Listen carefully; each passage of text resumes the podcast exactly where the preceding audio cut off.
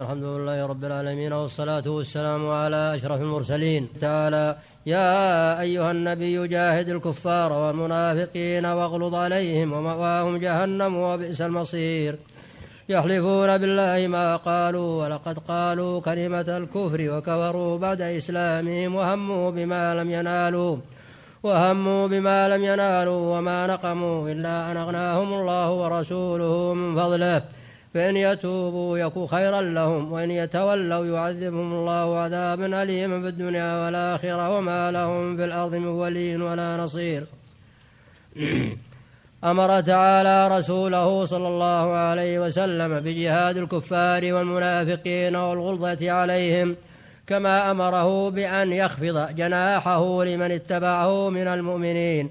وأخبره أن مصير الكفار والمنافقين إلى النار في الدار الآخرة. وقد تقدم عن أمير المؤمنين علي بن أبي طالب أنه قال بعث رسول الله صلى الله عليه وسلم بأربعة أسياف. سيف لل بعث رسول الله صلى الله عليه وسلم بأربعة أسياف. سيف للمشركين فإذا انسلخ الأشهر الحرم فاقتلوا المشركين. وسيف للكفار أهل الكتاب قاتلوا الذين لا يؤمنون بالله ولا باليوم الآخر ولا يحرمون ما حرم الله ورسوله ولا يدينون دين الحق ولا يدينون دين الحق من الذين أوتوا الكتاب حتى يعطوا الجزية عن يد وهم صاغرون. وسيف للمنافقين جاهد الكفار والمنافقين وسيف للبغاة فقاتلوا التي تبغي حتى تفيء إلى أمر الله. وهذا يقتضي أنهم يجاهدون بالسيوف إذا أظهروا إذا أظهروا النفاق وهو اختيار ابن جرير. وقال ابن مسعود في قوله تعالى وقال ابن مسعود في قوله تعالى جاهد الكفار والمنافقين قال بيده فإن لم يستطع فليكفر في وجهه. وقال ابن عباس فليكفهر فليك أحسن فليكفهر في وجهه. وقال ابن عباس وزيادة هنا فإن لم يستطع فبلسانه فإن لم يستطع فبقلبه فإن لم يستطع فليكفهر في وجهه. نعم. عندنا زيادة أحسن الله إليك. بعد إيه. يده. إيه. قال فإن لم يستطع فبلسانه فإن لم يستطع فبقلبه فإن لم يستطع قال ابن مسعود. وقال ابن مسعود بقوله تعالى جاهد الكفار والمنافقين قال بيده فإن لم يستطع فليكفهر في وجهه. نعم، مثل ما عنده فبلسانه نعم. فبقلبه ثم فليكفهر يكفهر يعني يتغير يتمعر يغير وجهه انكارا عليه. لأن الإنكار يكون باليد. ويكون باللسان ويكون بالقلب بالبغضاء والكراهة للمنكر نعم. ومن ذلك الاكفراء في وجهه والتغير ويظهر له الكراهة لما هو عليه والبغضاء. نعم. نعم. وقال ابن عباس أمره الله تعالى بجهاد الكفار بالسيف والمنافقين باللسان وأذهب الرفق عنهم وقال الضحاك جاهد الكفار بالسيف واغلظ على المنافقين بالكلام وهو مجاهدتهم وعن وعن مقاتل والربيع مثله. وقال الحسن وقتادة ومجاهد مجاهدتهم إقامة الحدود عليهم. وقد يقال إنه لا منافاة بين هذه الأقوال لأنه تارة يؤاخذهم بهذا وتارة بهذا بحسب الأحوال. والله أعلم. وهذا هو الصواب إن المنافقين أقسام. مثل ما قال ابن جرير إذا أظهروا نفاقهم وكفرهم قتلوا جوهدوا بالسيف. صاروا كفار معلنين. وإذا لم يظهروا نفاقهم جوهدوا بغير السيف بالنصيحة والتوجيه والغيظ عليهم والتحذير حتى لا يتظاهروا بشيء يضر المسلمين. فالمنافق تارة يعلن وأن هذا الدين باطل ويعلن معاداة المسلمين فيجاهد كما يجاهد الكفار بضرب السيف وتارة لا يظهر من على فلاتات لسانه وعلى تصرفاته ما يدل على نفاقه. فهذا يغلظ عليه وي- وي- وينكر عليه ويوجه إلى الخير وينصح لعله يهتدي. فالأقوال معناها ينزل كل قول على ما يناسبه. أما الكفار المعلنون فيجاهدون بالسيف. حتى يسلموا. وأما أهل الكتاب فيجاهد بالسيف حتى يسلموا أو يؤدوا الجزية. وقوله تعالى يحلفون بالله ما قالوا ولقد قالوا كلمة الكفر وكفروا بعد إسلامهم. قال قتادة نزلت في عبد الله بن أبي وذلك أنه اقتتل رجلان جهني وأنصاري. فعلى الجهني على الأنصاري فقال عبد الله للأنصار ألا تنصروا أخاكم؟ والله ما مثلنا ومثل فقال فقال. عبد الله للأنصار ألا تنصروا أخاكم؟ والله ما مثلنا ومثل محمد إلا كما قال القائل سم كلباك يأكلك. وقال لئن رجعنا إلى المدينة ليخرجن الأعز منها الأذل. فسعى بها رجل من المسلمين إلى النبي صلى الله عليه وسلم فأرسل فقال قال قتادة نزلت في عبد الله بن أبي وذلك أنه اقتتل رجلان جهني وأنصاري. جهني كذا ولا مهاجري؟ جهني. شو عندكم؟ جهني. كذا أحسن نعم. أقول كذا جهني أحسن. المعروف الرواية مهاجري مو جهني حط عليه إشارة.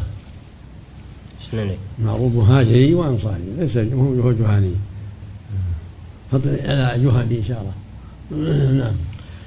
فعلى الجهني على الأنصار فقال عبد الله للأنصار لا تنصروا أخاكم والله ما مثلنا ومثل محمد إلا كما قال القائل سم من كلبك يأكلك. لأن يعني معنى مثلنا مثل المهاجرين. محمد وأصحاب المهاجرين إلى المدينة. هذا المراد يعني أن واسيناهم وأحسنا إليهم ثم يتعدون علينا. فيقول هذه العبارة الخبيثة الشنيعة سم من كلبك يأكل هذا يدل على الخبث العظيم نسأل الله العافية. نعم. وقال لئن رجعنا إلى لئن رجعنا إلى المدينة ليخرجن الأعز منها الأذل. فسعى بها رجل من المسلمين إلى النبي صلى الله عليه وسلم فأرسل إليه فسأله فجعل يحلف بالله ما قاله. فأنزل الله في هذه الآية وروى إسماعيل بن إبراهيم بن عقبة عن عمه موسى بن عقبة قال فحدثني عبد الله بن الفضل بن الفضل فحدثني عبد الله بن الفضل أنه سمع أنس بن مالك رضي الله عنه يقول حزنت على من أصيب بالحرة من قومه فكتب إلي زيد بن أرقم وبلغه شدة حزني يذكر أنه سمع رسول الله صلى الله عليه وسلم يقول اللهم اغفر للأنصار ولأبناء الأنصار وشك ابن الفضل في أبناء أبناء الأنصار. قال ابن الفضل فسأل أنس بعض من كان عنده عن زيد بن أرقم فقال هو الذي يقول له رسول الله صلى الله عليه وسلم أوفى الله له بإذنه؟ قال أوفى الله له. أوفى الله له بإذنه. نعم. إيه. قال وذلك حين سمع رجلا من المنافقين يقول ورسول الله صلى الله عليه وسلم يخطب لئن كان صادقا فنحن شر من الحمير.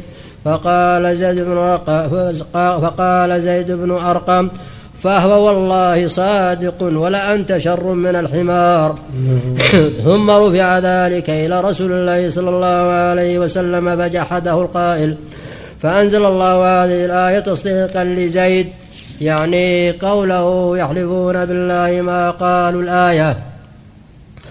رواه البخاري في صحيحه عن إسماعيل بن أبي أويس عن إسماعيل بن إبراهيم بن عقبة إلى قوله هذا الذي أوفى الله له بإذنه ولعل ما بعده من قول موسى بن عقبة وقد رواه محمد بن فليح وقد رواه محمد بن فليح عن موسى بن عقبة بإسناده ثم قال قال ابن شهاب فذكر ما بعده عن موسى عن ابن شهاب والمشهور بهذه القصة أنها كانت في غزوة بني المصطلق فلعل الراوي وهم بذكر الآية وأراد أن يذكر غيرها فذكرها والله أعلم. قال الأموي في مغازيه حدثنا محمد. الأموي نعم. قال الأموي في مغازيه حدثنا محمد بن إسحاق. أوفى الله له بأذنه. أذنه نعم. اللي سمعت أذنه يعني. نعم. سلم. لأن عبد الله أنكر قال يكذب يكذب زيد. ما قلت. والله صدق زيدا في هذه القصة. والقصة الأولى المعروفة المشهورة في القصة الأولى الجهني المهاجري والأنصاري. نعم. ألا تنصروا أحسن الله إليك وألا تنصرون؟ الظاهر أنها ساقطة النون. نعم. ألا تنصر لما شيء يوجب حذفها نعم. سلم. جميع النسخ كذا أحسن. له وجه؟ نعم على مرسل. نعم سهل. نعم. حدثنا محمد بن إسحاق عن الزهري عن عبد الرحمن بن عبد الله بن كعب بن مالك عن أبيه عن جده قال لما قدم رسول الله صلى الله عليه وسلم أخذني قومي فقالوا إنك امرؤ إنك امرؤ شاعر. فإن شئت أن تعتذر إلى رسول الله صلى الله عليه وسلم ببعض العلة ثم يكون ذنبا تستغفر الله منه. وذكر الحديث بطوله إلى أن قال وكان ممن تخلف من المنافقين ونزل به القرآن منهم ممن كان مع النبي صلى الله عليه وسلم الجلاس بن سويد ابن الصامت وكان على أم عمير بن سعد وكان عمير في حجره وقال نزل القرآن وذكرهم الله بما ذكر. وذكره وذكره. وذكرهم الله بما ذكر. فأنزل ذكر بما أنزل في المنافقين. وقال الجلاس والله لئن كان هذا الرجل صادقا فيما يقول لنحن شر من الحمير. فسمعها عمير بن سعد فقال والله يا جلاس إنك لأحب الناس إلي وأحسنهم عندي بلاء وأعزهم علي أن يصله شيء يكرهه. ولقد, ولقد قلت مقالة لئن ذكرتها لا لتفضحني ولئن كتمتها لت- لتهلكني. ولا أحدهما أهون علي من الأخرى؟ لئن ذكرتها لتفضحنك ولئن لا إن ذكرتها. لتفضحني. إيه. ولئن كتمتها لتهلكني لتهلكني. إيش؟ سم لا إن ذكرتها. ولقد قلت مقالة إن إلى أن ذكرتها لتفضحني. لتفضحنك. لتفضحني. تفضح جلاس سم تفضح الجلاس أعوذ بالله. نعم. مم. لتفضح لتفضحك. تفضحنك. نعم. لتفضحنك. نعم. نعم. لتفضحنك. نعم. ولئن كتمتها كتمتها. ولئن كتمتها نعم. لتهلكني. إيه. لتهلكني. لتهلكني. لتهلكني. لتهلكني. نعم. ولا أحدهما أهون علي من الأخرى. فمشى إلى رسول الله صلى الله عليه وسلم فذكره فذكر له ما قال الجلاس. فلما بلغ ذلك جلاس خرج حتى أتى النبي صلى الله عليه وسلم. فحلف بالله ما قال ما قال عمير بن سعد ولقد كذب عليه فأنزل الله عز وجل فيه يحلفون بالله ما قالوا ولقد قالوا كلمة الكفر وكفروا بعد إسلامهم. إلى آخر الآية فوقفه رسول الله صلى الله عليه وسلم عليها فزعموا أن الجلاس تاب فحسن توبته ونزع فأحسن النزوع. هكذا جاء هذا مدرجا في الحديث متصلا به وكأنه والله أعلم من كلام ابن إسحاق نفسه لا من كلام كعب بن مالك وقال عروة بن الزبير نزلت هذه الآية في الجلاس بن سويد بن الصامت أقبل هو وابن امرأته مصعب أقبل. أقبل هو. وابن امرأته. مصعب بن مصعب من قباء مصعب إيه، مصعب؟ من قباء. من قباء؟ نعم. نعم. فقال الجلاس إن كان ما جاء به محمد حقا فنحن أشر من حمرنا هذه التي نحن عليها. فقال مصعب أما والله يا عدو الله لأخبرن رسول الله صلى الله عليه وسلم بما قلت. ف ف... فأتيت النبي صلى الله عليه وسلم وخفت أن ينزل في القرآن أو تصيبني قارعة أو أنا أخ- أخلط ب- بخطيئته. أو أو أو أن أخلط بخطيئته. فقلت يا عندك سم أو أن أو أن أخ- أخلط بخ- بخطيئته. هذا عندك أو أن أخلط. ها؟ أخلط أحسن أخلط بخطيئته. بالطاء. إي نعم. إيش بعده. فقلت يا رسول الله أقبلت أنا والجلاس من قبى فقال كذا وكذا ولولا مخالفتي أن أخلط ولو- بخطيئته ولولا. ولولا مخافة أن أخلط بخطيئته أو تصيبني قا- قارعة. ولولا ما- ولولا ولولا مخافة. نعم. ولولا مخافة أن أخلط بخطيئته. أو تصيبني قارعة. ما أخبرتك. قال فدعا الجلاس فقال يا جلاس أنت الذي قال أقلت الذي قاله مصعب.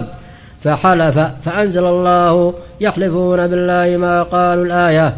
وقال محمد بن إسحاق كان الذي قال ذلك كان كان الذي قال تلك المقالة فيما بلغني الجلاس بن سويد بن الصامت. فرفعها عليه رجل كان في حجره يقال له عمير بن سعد فأنكرها فحلف بالله ما قالها. فلما نزل فيه القرآن تاب ونزع وحسنت توبته فيما بلغني.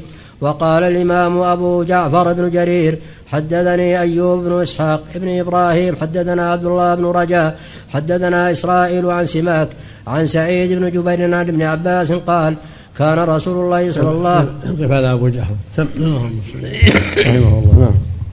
نعم. هذه- المقالات هي مقالات من الخبثاء لا عبد الله بن أبي وغيره. هذه مقالات المنافقين نسأل الله. إذا خلوا أظهروا نفاقهم وإذا شهد عليهم أحد أو خافوا بادروا بالأيمان الكاذبة الفاجرة نسأل الله العافية. نعم. وهذه سنة المنافقين وطريق المنافقين. إذا خل لهم الجو باحوا بشرهم وباطلهم. إذا خافوا أتوا بالأيمان العظيمة حتى يروجوا باطلهم ويبر- ويبرئوا ساحتهم. نسأل الله العافية. نعم. نعم. نعم. والعامة في الجلاس وغيره يعني. نعم. عامة الآية آه، تعم تعم الجلاس وعبد الله بن أبي وغيره. تعم كل من قال المقالات السيئة ثم نصل منها وكذب. نسأل الله العافية. نعم؟ الجلاس المعرف جلاس. نعم. الجلاس. نعم.